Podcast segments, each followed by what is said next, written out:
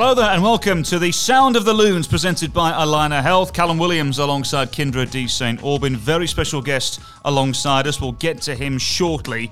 First, though, Kyndra, Minnesota United, the season is underway.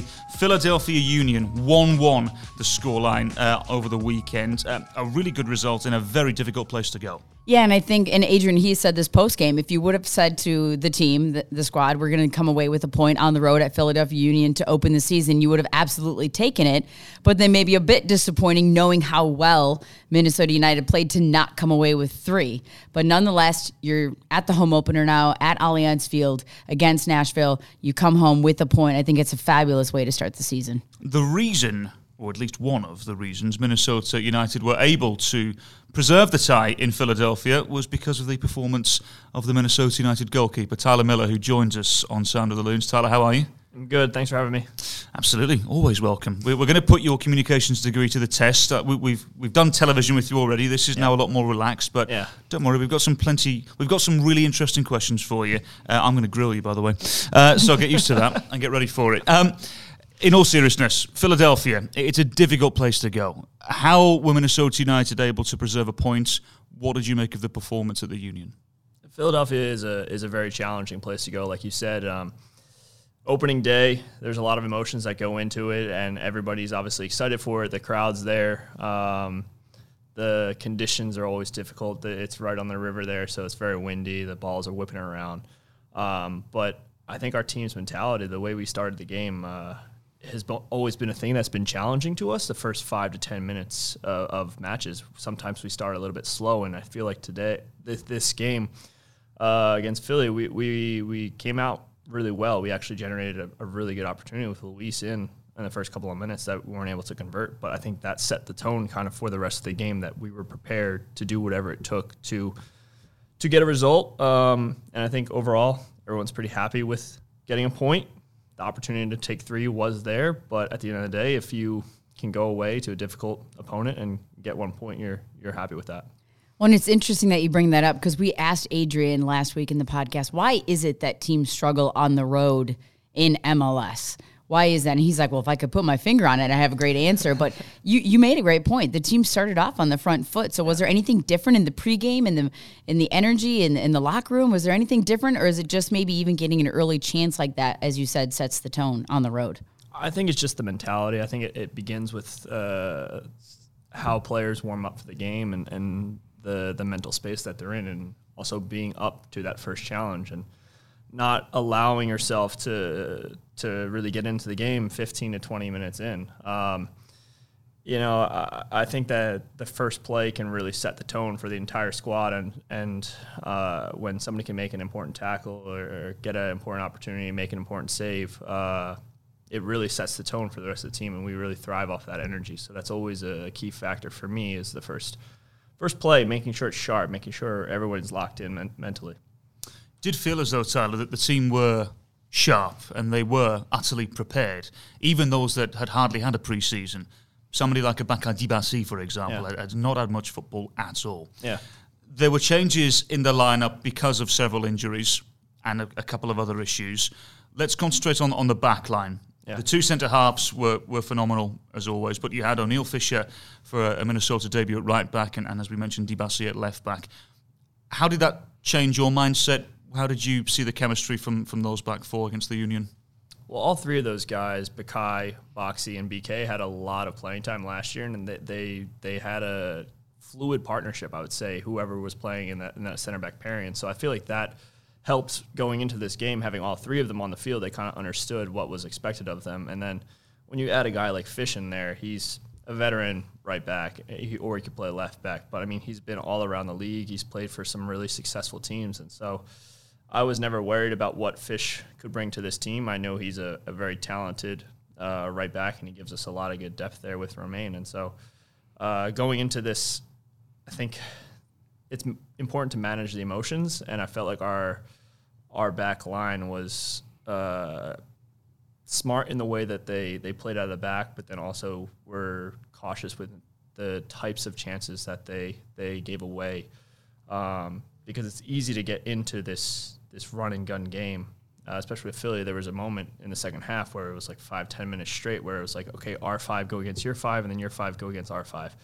But I think everything settled down, and towards the end of the game, we have very veteran players, and so we know, okay, if we come out of this with a point, then we're all happy with that when you look at the back four, but then even just in front of that, Hassani Dotson, because I'm still trying to figure out Kervin Arriaga exactly in the, in the role he's going to play. He was clearly more attack minded, but then you add a player like Hassani Dotson, who has been in the system, has been around these guys, and he's sitting right in front of that back four. How vital is he in that holding midfield role, especially on the road like Philly when this game is sort of run and gun in the second half? Yeah, Hassani was a was a really important uh, piece uh, and a con- contributor to our back four. Uh, he gave us great shape he also allowed for Kervin and Ray to have more freedom around the field. Kervin was making challenges on the left. He was bombing forward, getting into the box. He was he was winning head balls. Uh, but knowing that you have Hassani Dotson there behind you, it gives those players more freedom because they know that they have such a solid player that can kind of lock it down for our team in that middle of the field because that's obviously a very important area on the pitch. And if we're not winning those battles or, or having somebody that's really a key part of the foundation in that spot, then things can go awry very quickly. I thought Kervin Arriaga really helped Minnesota on the half turn and transition. Not nice to have a player like that in the in the depth. Oh, it's great when when you can have somebody that's getting forward out of that midfield position. All of a sudden, it throws off the defensive structure. They're balanced. They're they're having extra man in, in the back line. They don't know who's marking who. And when you have someone that's big, quick, I didn't I didn't realize how fast Kervin mm-hmm. was because he hadn't really trained with us that much. And I see him bombing forward on a break, and I, I tried to toss it to him. I I wasn't sure if he was going to get there, but now I know I can put it out more in front of him, and, and I trust that he he has good pace that he can get on onto these balls. Um, but I think he's a phenomenal player that's going to really help our team throughout the entire season. When you see some of these new, new guys that were out there, and we'll include Luis Amarilla in that, even though he had been here prior. But do you ever worry that these are guys that are going to just try so hard to make a first impression that their adrenaline is pumping that you kind of see them? You know, you know, you understand the excitement when you're yeah. playing for a new club and you want to make a good first impression. Even when Bongi got in there, yeah. like he, he's bombing around, and you just want him to kind of settle in. How, how do you help a player like that do that? But at the same time, though, I would rather have a player that's too excited to play than somebody that's scared to play. Like I felt like Bongi was taking guys one on one. He had that good opportunity where he tried to toe mm-hmm. poke it. Luis was getting forward. Kervin was bombing forward, and they're making big plays. So I would always rather have somebody that's gonna go after it, knowing that okay, we might get punished for this, instead of playing cautious and we still might get punished for it. So I felt that their energy that they brought to the team helped tremendously especially in those first 10 to 15 minutes when, when we were able to play forward and get in behind and really make an impact on, on, on Philly. It must be wonderful, Tyler, to look at the roster and see how deep it is at the moment. You, you must feel as though there's really something quite special here. Yeah, and I think that, that that's somewhere last year where we struggled a little bit. I mean, uh, we had 14, 15 key guys, but really there wasn't many contributions like after that that that were able to get into the team and become a mainstay and, and really push guys to continue to improve themselves. Because when you have 15 solid guys it's great. They're comfortable. But then when their form starts to drop there's no pressure from behind them so we need to have guys that are in there putting pressure on the starters or or coming in off the bench and making an impact. And, and that's how our teams that's how most teams are successful is by really having a full squad that can challenge each other for positions. Well, and you even looking at some of the young guys now with a guy like a Justin McMaster, a Nabi Kibunguchy, uh, you know, look, we can go down the list of guys now that have a Callum Montgomery that have been in with you guys, but they have another year under their belt. They maybe went on loan somewhere, and now they can kind of push that group as well. When you're talking about the depth, it's not just new signings. No, no, there there are plenty of guys that returned from last season that that now know the expectations of our club. They know um, what it's going to take to get onto the field and stay on the field because anybody can get into one game, but then it's all about how many times can you continually get out there, continually make an impact, and, and set your standard uh, and continually meet that goal to really uh, solidify yourself in, in our squad. We'll get to the, the depth in your part of the field here next. Um, but I'm, I'm interested to get your opinion on, on Luis Amarilla now as a player. Um, he was, in my opinion, much more raw when he first arrived at Minnesota United. Went over to Liga de Quito and scored a boatload of goals uh, in some humongous competitions in South America. Looks a lot more established now here at Minnesota United. Yeah, and I think he's a lot more comfortable here now. The second time around, first time obviously was very difficult in 2020. He played two matches and scored a couple goals, um, but. And you went to Orlando, and, and MLS Orlando, is back, and pandemic. I, and honestly, I forget about Orlando so much. I don't want to. It was such a. I hard, think you're blocking it out. I do block that out. I do block that out. But um, no, Luis is a very, very clinical forward. I mean, he's he's got a knack for just scoring goals, and uh, when you pair him with Fraga and Ray and Robin uh, or whoever is kind of in the, that front four, uh, we have a very dynamic attack now, and, and he's a great hold up player. He can uh, get in behind. He's good aerial ability, so he's a he's a strong forward that that we know is just going to help our squad and really make everybody else have a little bit more freedom around the field because when you have somebody that up there that is dangerous all the time they can't just hone in on Ray or Robin or Fraga. They have to respect what Luis can do as a player, and it gives the players around him more freedom to, to be creative. And to go back to that Philly game one more time, I mean, that's basically what happened on the goal. The fact that Luis continued on that run, drew a couple defenders, and allowed Robin that space. But it's it's crazy when you have four up front that are all dangerous from a goal perspective, how that can just make the defense consider things completely differently. And I think Luis is it's fabulous to have him back. And he's always got a smile on his face. I love that. He shows up at training. He's he's always saying good morning. He's always got a smile on his face. He looks like he's truly enjoying himself the second time here. No, yeah, exactly.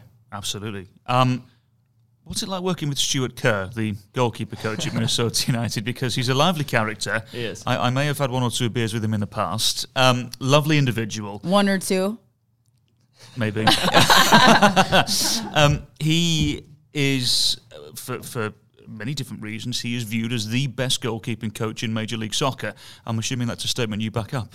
Yeah, I think Stu's a tremendous goalkeeper coach. I mean, we we have built a good partnership over the last two seasons, and uh, it's all about the guys that we kind of have in our group as well. We we've continually had some rotation in, in positions, but I think that our goalkeeper group that we have this year is a really good group. Uh, we have you have Dane, Fred, and Eric, um, who are all talented goalkeepers in their own aspect, and, and we we also get along very well.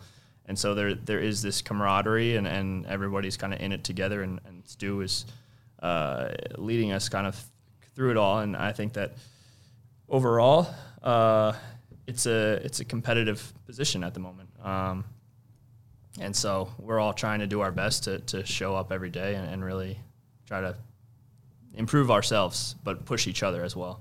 Do you ever think Stewart Kerr has to play a little bit of almost like a therapist role because you've got Fred who came in so young. You've got Eric Dick who's been in the league now for a bit but hasn't gotten a ton of, of playing time. You as a veteran and played at LAFC, then of course men's national team as well. And then you've got Dane who's a young goalkeeper but supposedly could be the next best thing and, and has also been called into the Canadian men's national team. So how do you balance those personalities, those different ages, the different skill sets? If you're, if you're Stewart Kerr, how does he handle all that? Yeah, yeah. I mean, that's that's up to Stewart to decide that, but uh, you know, it's it's a good problem to have. I would say. Uh, like I've obviously I've been around. I, have went to Seattle and, and LAFC and had successful stints there, and then came here, and uh, you know, it, it was obviously not as I hoped and predicted it would be. But I've been able to settle my feet in last season and, and really get back to, to what I've been capable of doing. And uh, when you have a guy like Dane, who I was on the sideline watching, and I was I was honestly I was I was like, okay, here we go. Now we have a true true competition, um, and I was happy for him. But at the same time, I was like, I knew myself, like, okay, I have to step up my level, mm-hmm. and that's really what I focused on last season. Is when I wasn't starting the, to begin the last season, I was pissed. Mm-hmm. I was I was mad, but I didn't allow that to get to me. I just channeled it into my training and, and waited my time. Um, and there were a lot of conversations that happened off the field as well.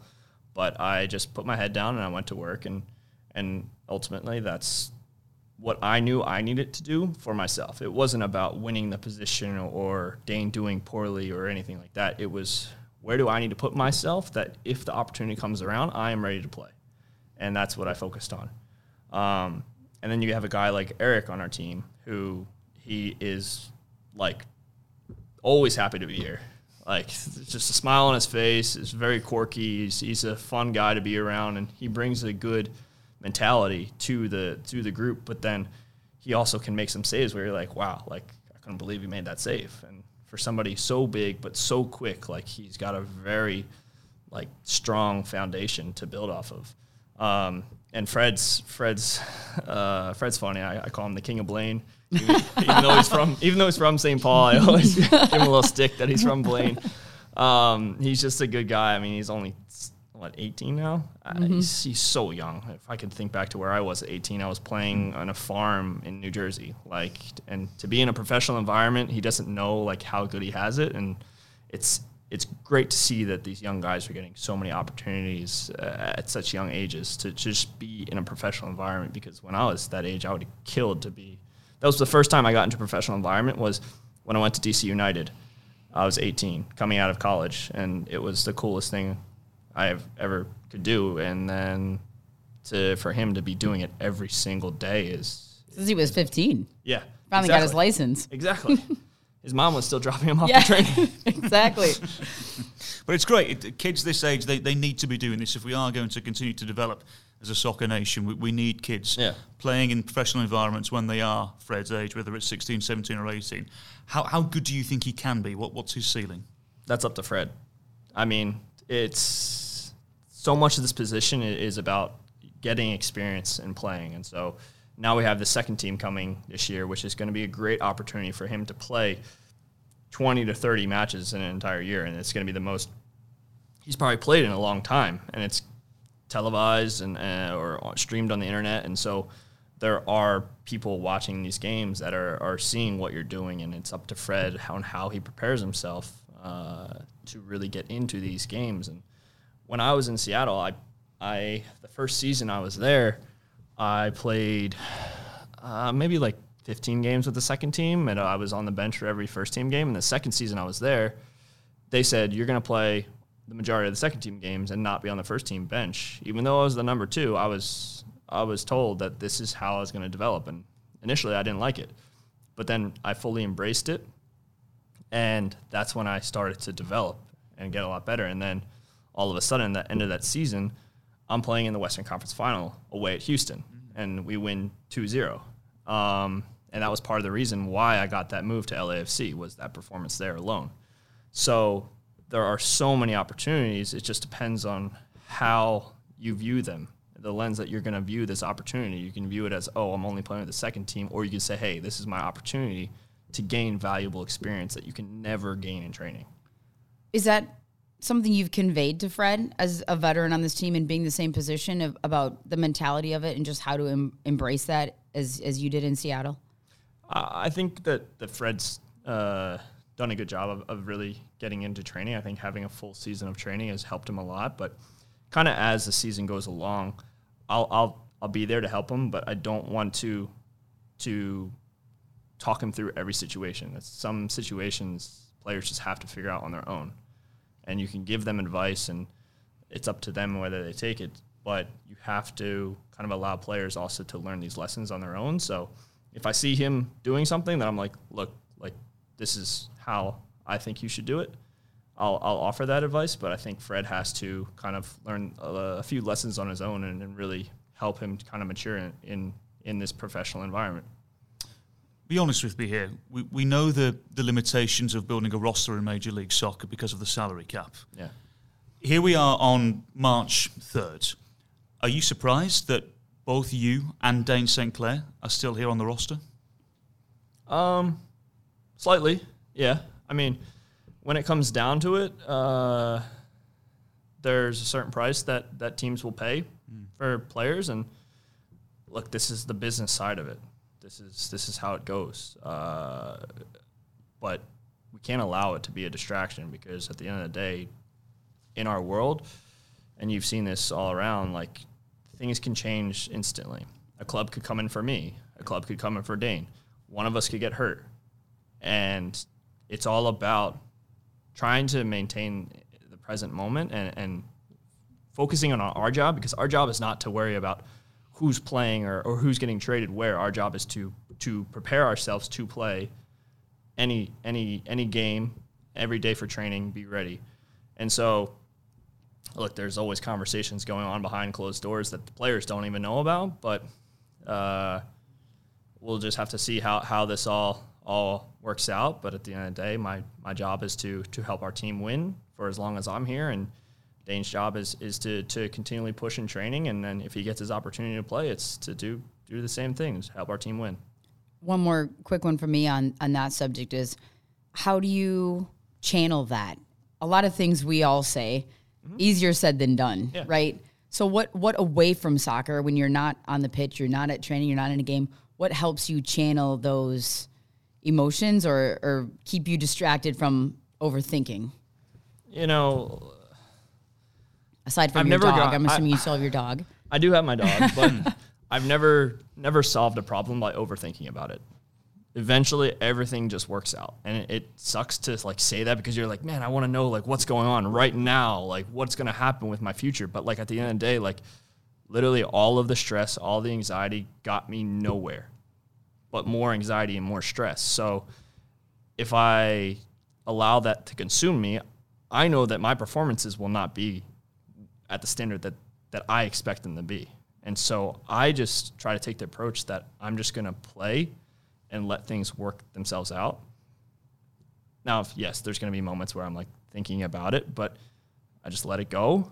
And I'm like, okay, when I show up to training, like literally just training is all I worry about. So that's the best way for me, me to handle this situation. Um, let's move on, shall we? Um, appreciate being so honest there, by yeah. the way. Um, you had a, a, short spell in Germany prior yeah. to yeah. The, the, the time in Seattle what what happened there? Because I, I, know that was something that you wanted to do at the time. You were you were really focused on trying to play first team football. You ended up back at the Sounders. What what happened in, in those couple of months? Why did you end up back in, in the US? Well, uh, my my agent at the time, uh, he told me that I would go play for this fourth division team, and then uh, I was supposed to to train with a second division team called uh, FCK in Kaiserslautern, mm-hmm. um, and that never came to fruition. And so I was over there playing with this fourth division team that had just gone bankrupt, that got rid of all of their fourth division players. And surprisingly enough, the fourth division team has a second team that plays in like the seventh division. so they replaced all of the, the fourth division players with players from the seventh division. And uh, I've said this many times, but like we gave up, I think, 51 goals. We scored two, and I got two red cards in 13 games. Thir- 13 games. 51 goals. 51 goals. And this was the standard that I that I was was was just thrown into. Mm. And I had an opportunity to to sign uh, in the MLS, like for a decent contract. Right. Um, but uh, I, I elected to, to just take a chance and try this and you know see what happens. And there was another like fourth division club that, that contacted me via facebook of all ways and we're like hey we really like you. We want you to join our team. I just was just like no thank you. And then i came back to the us wow. Is that still an ambition of yours to perhaps go and play top level football in europe i would love to but at the end of the day like I see so many guys like going over there, like Matt Turner, Zach Steffen, uh, Ethan Horvath, all of these young kids now too, and the game is getting a lot younger. And uh, in my position, obviously, goalkeepers with experience are always uh, a little bit more valuable and sought after. Um, so if the opportunity presented itself, then I would I would I would jump at it. But it's not something that I'm like so desperate to try that mm I'm going to put jeopardize the situation that I'm in because I'm in a great situation. The MLS is continually growing and there's an influx of money and uh, great talent as well. Um, and so it's not something that that I'm rushing to do. If it came, then great. If it doesn't come at all, then I would be com- very happy with playing my entire career in the MLS you then went to the Sounders, as, as we said. Um, I know you didn't necessarily get the playing time that you, you wanted. Yeah. You were young and you had yeah. a, a, a, array of good goalkeepers to, to work under as well. I'm sure it was wonderful working under Stefan Frei. Yeah. Uh, but what was that experience like at the Sounders? Uh, it was uh, a great learning experience for me. Because um, up to that point, I had been the starter everywhere I went. And then all of a sudden to take a, take a back seat to that – uh, and be the the the second goalkeeper. It's a new role that I had to try to learn, and I didn't want to allow myself to like accept that role. So I continually pushed and tried to learn as much as I could from Steph and Tommy Dutra, the goalkeeper coach there. Was just like, look, like one goalkeeper's gonna play, but we're all in this together. And that first year, uh, we won the MLS Cup, and afterwards everyone is celebrating, but then all the goalkeepers are there together, kind of celebrating, which I think truly showed how much like we were all in, invested in it together. Because yeah, Steph might have played every single game except for like one that season, but we were all fully invested in the success of our group, and Steph's success uh, was our success off the field, and so I think that that that was a great opportunity for me to really value the opportunity to play as well because I know what it's like to be the number two where you're like hoping for that one opportunity, that one shot. And so that continually motivates me to really do the work that nobody sees to put myself in the position to play. How do you not overwhelm yourself with pressure when you're the second goalkeeper and you do get that one opportunity because it is such a a vital mm-hmm. position on the pitch. It's not like a field player that finally gets to step on the field and if they make one mistake, have one turnover, whatever it might be, you know, you can kind of wipe it away pretty quickly and make a, a good a good save or uh, yeah. you know a good play on the ball next. What, yeah. How as a goalkeeper do you do that? Is it when you get that chance? You can't overthink it. I mean, uh, it's hard. Like my my first game I played was Steph was, was had a slight injury Mm. And on my 23rd birthday, I got thrown in there against Salt Lake and one to one, great game. All of a sudden, in the 87th minute, high ball comes in the box, and Olave, the defender for Salt Lake, big boy, he's big. I learned the hard way. he, he, was like 225 pounds, uh, and he just towers over me and heads this ball in, and we lose two to one, and I was deflated. Um, but I just use it as motivation. Um, and every opportunity you get is just a, an opportunity to learn. Even now, like when I get into games and I make mistakes, like I'm okay. How can I learn from that mistake? And so, as a young goalkeeper, it's like important to not really worry like or put too much pressure on yourself uh, because mistakes are going to happen to everybody. Even the most veteran guy is going to go out there and make a mistake. So if you play like you're scared, more likely you're going to make a mistake. So it was just a great learning experience for me to just be like, okay, this might be a one off game. It, it, might lead to more, but just it's 90 minutes of a soccer game. And then you never know what happens from there. Well, what happened was you got a, a big move to LAFC. Yeah. And that's when I think everybody first really became aware of you and, and how good you were. What did that move do for your career, and, and how much did you enjoy your time at LAFC? The funny thing is, I wasn't even meant to be the starter there. They had signed a Honduran guy. That's right. Named Buba, who came in uh, with an injury, and he wasn't able to return to play until like July. So I kind of fell into the perfect spot, even though it was never intended really to be mine. And so going into this, I was ecstatic and our first game away against Seattle Sounders. and obviously I'm like, okay, let's go. Like they let storm. Yeah, they let me go. I'm so excited to go back there and really prove to them what they kind of lost because I have that kind of mentality. I'm like, okay, like you don't want me, fine. I'll come back here and beat you.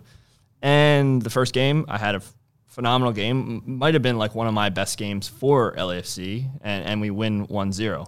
Um, but then it comes in, okay, like you're talking about the one-off games where you play, you might have a fantastic game, you might have a terrible game, but how can you put together consistent performances through throughout 34 games. That's what I really learned how to do, how to manage that, how to really be a professional on and off the field because it's easy to show up to training when you're the number 2 and nothing's really expected of you every single day. You're expected to be like okay, but not not nearly as like good as the number one, whatever, however you want to phrase it. But like, can you show up when things aren't going well off the field potentially and still put in a consistent performance? And so that's truly what I learned is how to kind of approach each game where good or bad, I know that my preparation will allow me to put in the most consistent performances and not really trying to overthink that aspect of it because if you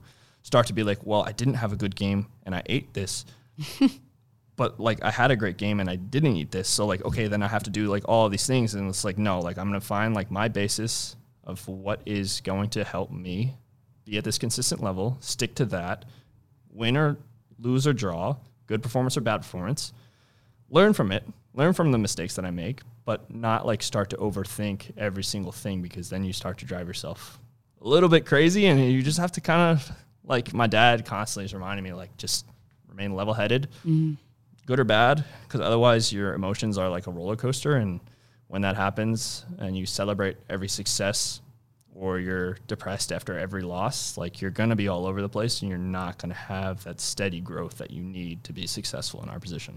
How different was the environment in LA compared to Seattle? I mean, Seattle had already had quite a bit of success. LA was the new the new thing on the block, eh, but a lot of money, a lot of attention on those LA teams. How different was the the environment in LA versus Seattle? Um, well, Brian Schmetzer is a very different coach from Bob Bradley. Um, Does that set the tone? Yeah, like like Schmetzer is a very, very uh, uh, obviously he's historically his teams have been very successful, and then you go into Bob Bob's training sessions where it's a different different beast, and he's has high expectations for every single day, and and really trying to cope with that and deal with that uh, can be tough for, for some guys. And that's something that I had to learn how to challenge myself to, to really show up every single training session, not just show up on game days, because if you don't show up for five days out of the week or, or four days out of the week, whatever it is, all of a sudden your performances on the weekends are going to start to to falter. And so Bob really challenged me to, to show up to every single training session and really push myself in that aspect of my career. And I'm very thankful for that. Um, but uh, overall, just being on a brand new team and the excitement in the city and and uh, L.A. I mean, the the fans really they got into it, and it's a very hostile place to go and play. I learned that last year, um, but I I really loved uh, playing playing for them, playing in that city, and, and it was a it was a great experience for me. What was it like to play alongside Carlos Vela? The first jersey I ever bought when I was a kid. was a Vela jersey from really? Arsenal. Yeah, I had him sign it. Um, but it's just a it's it's surreal to see the the goals that he can score and how simple he makes the game. And like his mentality, you'd think like he shows up to training, he's like always like so into it and, and like really like fighting. But he's he shows up and he just enjoys football. Mm. Like he just enjoys being there. And when you have that childlike ambition and drive, I think that's when things start to come a lot more naturally to him uh, or to anybody. And to him, that just came naturally. Like he was just playing in the park and having fun. When you get to witness his abilities firsthand every day at training, since you're the goalkeeper for the club, and we watch it on television and we call games, and we're like, guys, you know he's going to get it on his left foot, and you know he's going to curl it to the back post, and you know it's coming. Yeah. How frustrating is that as a goalie, knowing exactly what he's going to do, and you oh, still can't get there? It is. It's very frustrating. It's funny. Uh, we had uh, our game against them. He got the ball, cut in on his left foot, tried to curl it to the back post, and it went wide. and I, I got up. I got up. I turned around and just smiled at him because we both we both knew what he was going to do and what he was going to try to do. and then he came in and, and I made the save on him, but then he got the last laugh, scoring that that right footed of all of all of all things. All things, he scores with his right foot a chip on me. Um, but you know, he's he's a predictable player, but at the same time, he's unpredictable because he has that ability to to cut it back, go to the near post, and you don't want to be done done like that by him.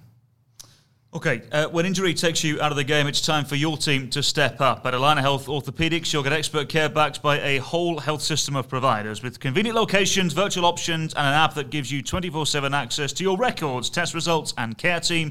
You're always close to the care that you need. Schedule now at allinahealth.org slash ortho. Um, I don't know if you're aware of this, but should you start on Saturday, no reason why you won't it's going to be your 100th appearance in the regular season in Major League Soccer. When you look back on your career, after 100 appearances in the regular season, are you exactly where you thought you would be? Hmm. Exactly where I thought I was be. Uh, I don't know. Uh, it's it's so hard to predict. I thought I would come in and be starting right away. mm-hmm. so, obviously, obviously no. Um, but I'm very happy with the progress of my career. It's been a it's been a challenging uh, career for seven eight years. Um, a lot of ups and downs, a lot of trials and tribulations, and and I feel like anytime I've been handing handed a little bit of adversity, I've always bounced back and uh, really responded in, in a strong way. And so I'm proud of myself in the way that I've really continued to kind of push myself and get past the the challenges along the way. Um, but uh, you know, I, I, am pretty happy with with reaching this 100, 100 career uh, starts or appearances. But you know, we'll see. We'll see how many. I'm hoping to play for another ten to twelve years, maybe. Maybe get till I'm forty. We'll see. Well, you talk about trials and tribulations and coming off the Allina Health read. We haven't even talked about the double hip impingement surgery, which might be part of why you've blocked out MLS's back in Orlando. But yeah. what did you learn from that kind of an injury, and what made you decide to have that at that moment? As we talk about 100 appearances in the regular season, and you wanting to play for 10 or 12 more years. Well, when I met the hip surgeon, he said, "Look, your hips are in a position where if you don't get the surgery, you could be done in three years." And I was like, okay, that's pretty much. There's your answer. There's my answer. Like I have to do this. Like, and it's been night and day. Like the ability to just kind of sit here and be able to relax. Like in the long longest time before this, like I wouldn't have been able to to sit comfortably. Hmm. And so uh, to to come off that, I really just learned a lot about my body one, which I think every professional should understand their body, and most professionals do have a good understanding of their own body.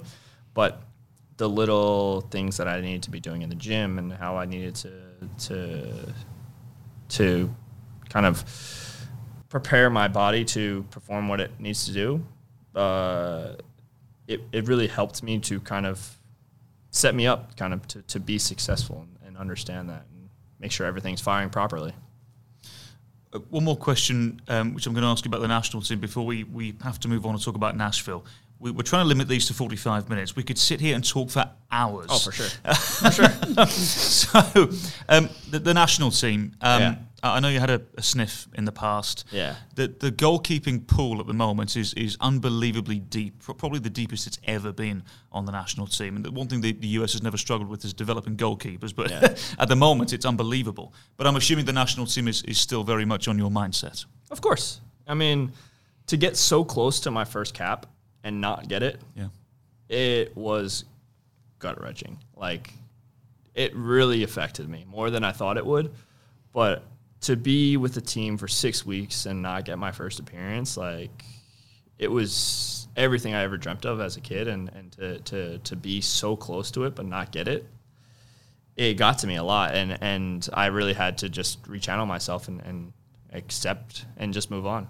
And so, you know, look if the opportunity comes back to, to get into the national team, obviously, like you have guys that are performing at high levels with with uh, Matt Turner and Zach Steffen, and they're the standard right now. And so it's like if I want to to get back in there, then that's the standard that I had need to raise my level to. Um, I think I, I bring good qualities to to the team and and and whatnot, but at the end of the day, it's Greg's decision. Um, and if I'm in there or if I'm not in there, like I'm obviously rooting for the guys and, and very happy to see them be successful. And so it's amazing to see. And so it's competitive, but we'll see how this season goes. And, and you never know. At the end of the year, there's a World Cup, and hopefully we qualify for it in March. Start we have to start there, and then from there, you never know. Don't even think about the US not qualifying for another World Cup. I was going to go into a whole nother men's national team discussion, but we'll try to keep it. We'll move on to Nashville. it's another one we could talk about. Well, well, the one thing I want to ask you again uh, about is is playing at Allianz Field. It's the home opener this weekend. Yeah. It's going to be an electric atmosphere. It always is. Yeah. As a player, what, what is it like being out on the field and, and hearing the Wonderwall and hearing the stadium being as vibrant as they are? It's exhilarating. Like this is the reason that we love playing this game is that the opportunity to walk out in front of your home crowd and just hear them chanting and the excitement and uh, being able to to deliver a performance for them that rewards them, especially when the weather's not going to be nice and people are still going to show up and they're going to be excited to be there chanting. I mean, you saw how many people showed up for the national team when it was like windshield and negative, and so for people of this climate, they embrace that, and so it's our job to embrace that as well. Um, I know everyone's excited for it, and it'll be a really fun opportunity against a really strong opponent. You've played in some pretty phenomenal stadiums, and when when the new guys get to come and tour the stadium, which I think they did recently, yeah. but it's empty, obviously, and yeah. there's probably still snow around. What's what's that like the first time you walk out on Allianz Field when you play for Minnesota United? What's what's that feeling like? It's a it's a special feeling. Um, you could just you can just feed off the energy kind of that everyone brings. They're they're very uh, supportive supportive uh, fans, um, but they have high expectations, and so uh, I think over the years uh, for them to stick through some of, some of the the first few years of this club were definitely I think difficult for a lot of people. Um, but now they're starting to reap the benefits of staying around and seeing. And so now it's time for us to take that next step of really delivering a solid season for them and getting some sort of trophy or, or because that's what this club should be about. It should be about winning and it should be about investing into the team and the players and the facilities and stuff like that and giving the city something to celebrate. We're really looking forward to Saturday. It's going to be wonderful, the home opener is. But you mentioned the opponents, Nashville. They frustrate, they irritate, they eradicate chances. They are an extremely difficult opponent to break down. I'm assuming you're expecting patience to play its part on Saturday? Yeah. I think managing the game is, is going to be a smart smart tactic and really feeding off the energy of the crowd, but not getting too sucked into everything. Um, knowing that we have 90 minutes to win the game, um, not trying to win it in the first 10, 15 minutes, and then all of a sudden getting count on the counter because they have a dangerous counterattack with, with Mukhtar and CJ Sapong and uh, some of the guys coming out of their midfield. Um, and set pieces, they are going to be vital because this team is big.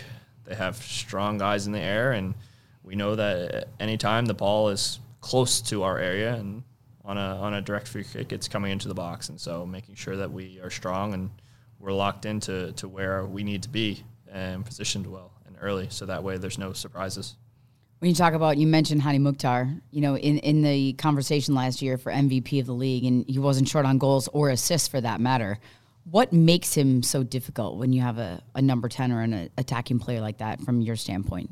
Well, he shoots from anywhere, and he's not afraid he is, does not get deterred at all. And so whenever you have a four that, that is taking any opportunity can to put the ball on, on target, you never know what's going to happen. So I know that it's going to be important for me to be ready at all times, but at the same time, we can't focus all of our attention on Mukhtar because all of a sudden they have another forward who scored I don't know how many goals last year, but he had a decent amount. And so uh, it's going to be important to to really make sure everybody's disciplined in our defense and know that we're in for a fight for, for the entire game.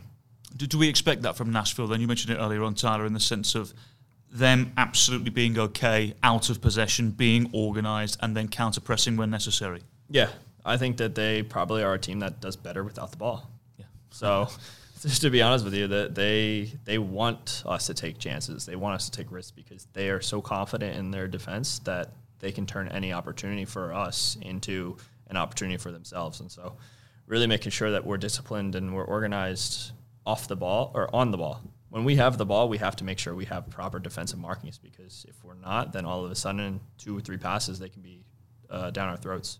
Who's most important in front of you in that scenario when you when you play like team like Nashville, who's comfortable not having the ball, they're away from home. You saw what they did to Seattle. Who's most important in front of you in positionally to get that done? I would say that the the, the two center backs and, and the holding midfielder.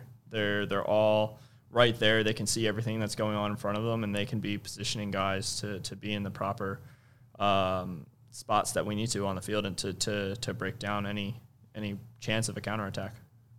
One more from me, Tyler. Um, Emmanuel Reynoso, we, we, have the privilege to watch him. You have the privilege to train with him. He, he at times it's like stroking silk watching him play football. He does it effortlessly. It's incredible. Yeah. How special of a player can he be? Uh, I mean, he's got everything. He's got everything that you need to be a top quality player, and so it's uh, it's up to him to truly put it together, and, and it's our job to try to help him and, and give him the most support and freedom to to really go out there on the on the pitch and thrive. And everybody knows about him now, so there's no more secret. So it's the job of everybody else to be that supportive player and, and take some of the pressure off him, so that way he can go out there and just enjoy it. Okay. Um, well, I lied one more. Um, not a question. Just if you would, just uh, before we finish the podcast, a, a, word to the fans listening. Well, thank you to everybody that uh, is here listening to Sound of the Loons, and uh, we really look forward to seeing you guys at Allianz Field on Saturday. Wonderful. All eyes then on Saturday. Tyler Miller, thank you so much for joining us. Really appreciate it. Thanks to Kyndra de St. Aubin, our expert button presser, Evan Entler, as well. Uh, looking forward to seeing everybody for the home opener Saturday afternoon. Minnesota United hosting Nashville SC.